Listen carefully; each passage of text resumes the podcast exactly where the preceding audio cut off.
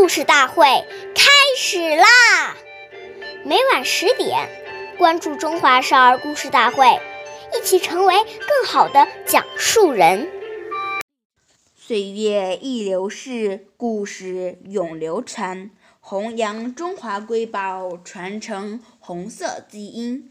我是中华少儿故事大会讲述人张彬宇，一起成为更好的讲述人。今天我给大家讲的故事是《故事大会红色经典故事》第二十五集《图比羊好》。今天讲一个习仲勋爷爷的故事。作为国务院副总理的习仲勋爷爷特别喜爱孩子，他也特别重视从严教子。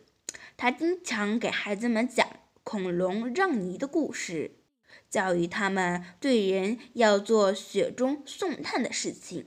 雪中送炭的待人情怀不但贯穿了他自己的一生，也给子女树立了待人的准则。他要求子女勤俭节约，在生活上不与他人攀比。当时习仲勋爷爷一个月的工资是四百元，要养全家九口人，而要还不时接济老家的亲友，所以他家孩子的衣服经常是老大穿过老二穿，老二穿过给老三。他的儿子习近平儿时穿的衣服不但补丁雷补丁，而且多的是兄弟姐妹辗转相传下来的。习仲勋夫人齐心奶奶在《我与习仲勋》一文中写道，记得静平因同学笑话而不愿穿女孩子的鞋子时，仲勋却对她说，冉冉穿一样。兄弟姐妹逢年过节也会去人民大会堂、天安门城楼上参加一些晚会。当有人问谁家的孩子穿得这么破烂，知道的人就说这是习家的孩子。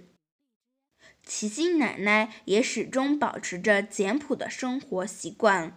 二十世纪五十年代末，齐心奶奶有一次参加国务院机关举办的晚会活动时，有人见齐心衣着简朴，就议论道：“习副总理的夫人怎么穿得那么土啊？”